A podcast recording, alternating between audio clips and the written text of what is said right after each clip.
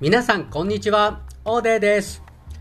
以前までの私は、お客さんからクレームが来た時は、基本的にはできるだけ関わらないようにしていましたし、逃げられるものなら逃げていました。いざクレームが来てしまった時には、基本的には逃げられないですが、とにかく謝ってほとぼりが冷めるまで待つか、関わらなくて済む手段があれば、それがたとえそのお客さんからの信頼をなくしてしまうようなことであろうと、このクレームの嫌な状況から逃れられるなら、迷わずそうしていました。ですが、今はできるだけ逃げずに関わるようにしています。以前の自分がやっていた対処法と逆のことをするようにしています。なぜそうするようになったのかと言いますと、これが不思議と逃げずに面と向かって自分がへり下ることなく、でもお客さんも納得するような答えを探しながら対応をしていると、意外に割といい形で収束することが多いことに気づいたからです。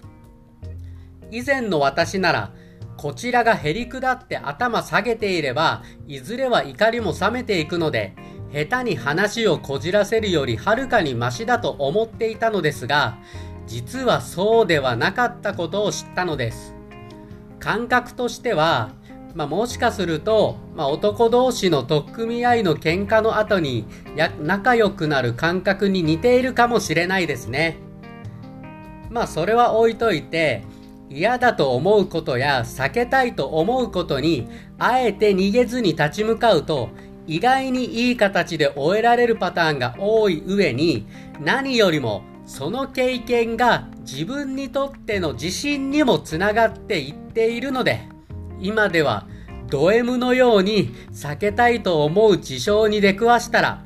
どうやったら一番いい形で解決することができるか、自分にとってもベストで、相手にとってもベストの選択は何なのかということを考えながら、そういう事象と対峙するようにしています。はい、それでは話をまとめますと、一見嫌な事象や避けたいと思うことをあえて逃げずに自分も相手も納得できる形で終えるにはどうすればいいのか考えながら対峙していく方が結果的に丸く収まることが多い上に自分をごまかしていないので自信にもつながってくる。この放送が気に入っていただけましたら、ぜひともフォロワーになっていただけるととてもありがたいです。真の成功追求マル秘無料メルマガ始めました人生の成功に欠かせない有料級のとっておき情報をお届けいたします。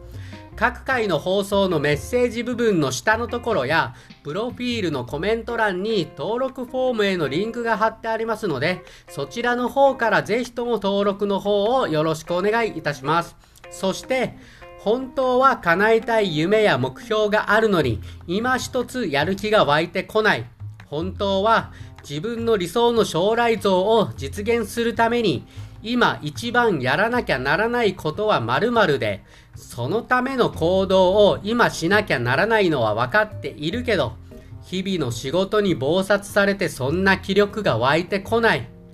そんなあなたに必見。そのためのモチベーションを最大限引き出すためのお手伝いの活動もしていますので、こちらも詳しくは各回の放送のメッセージ部分の下のところや、プロフィールのコメント欄をチェックしていただければと思います。あなたの真の成功を心から願っております。それでは、ありがとうございました。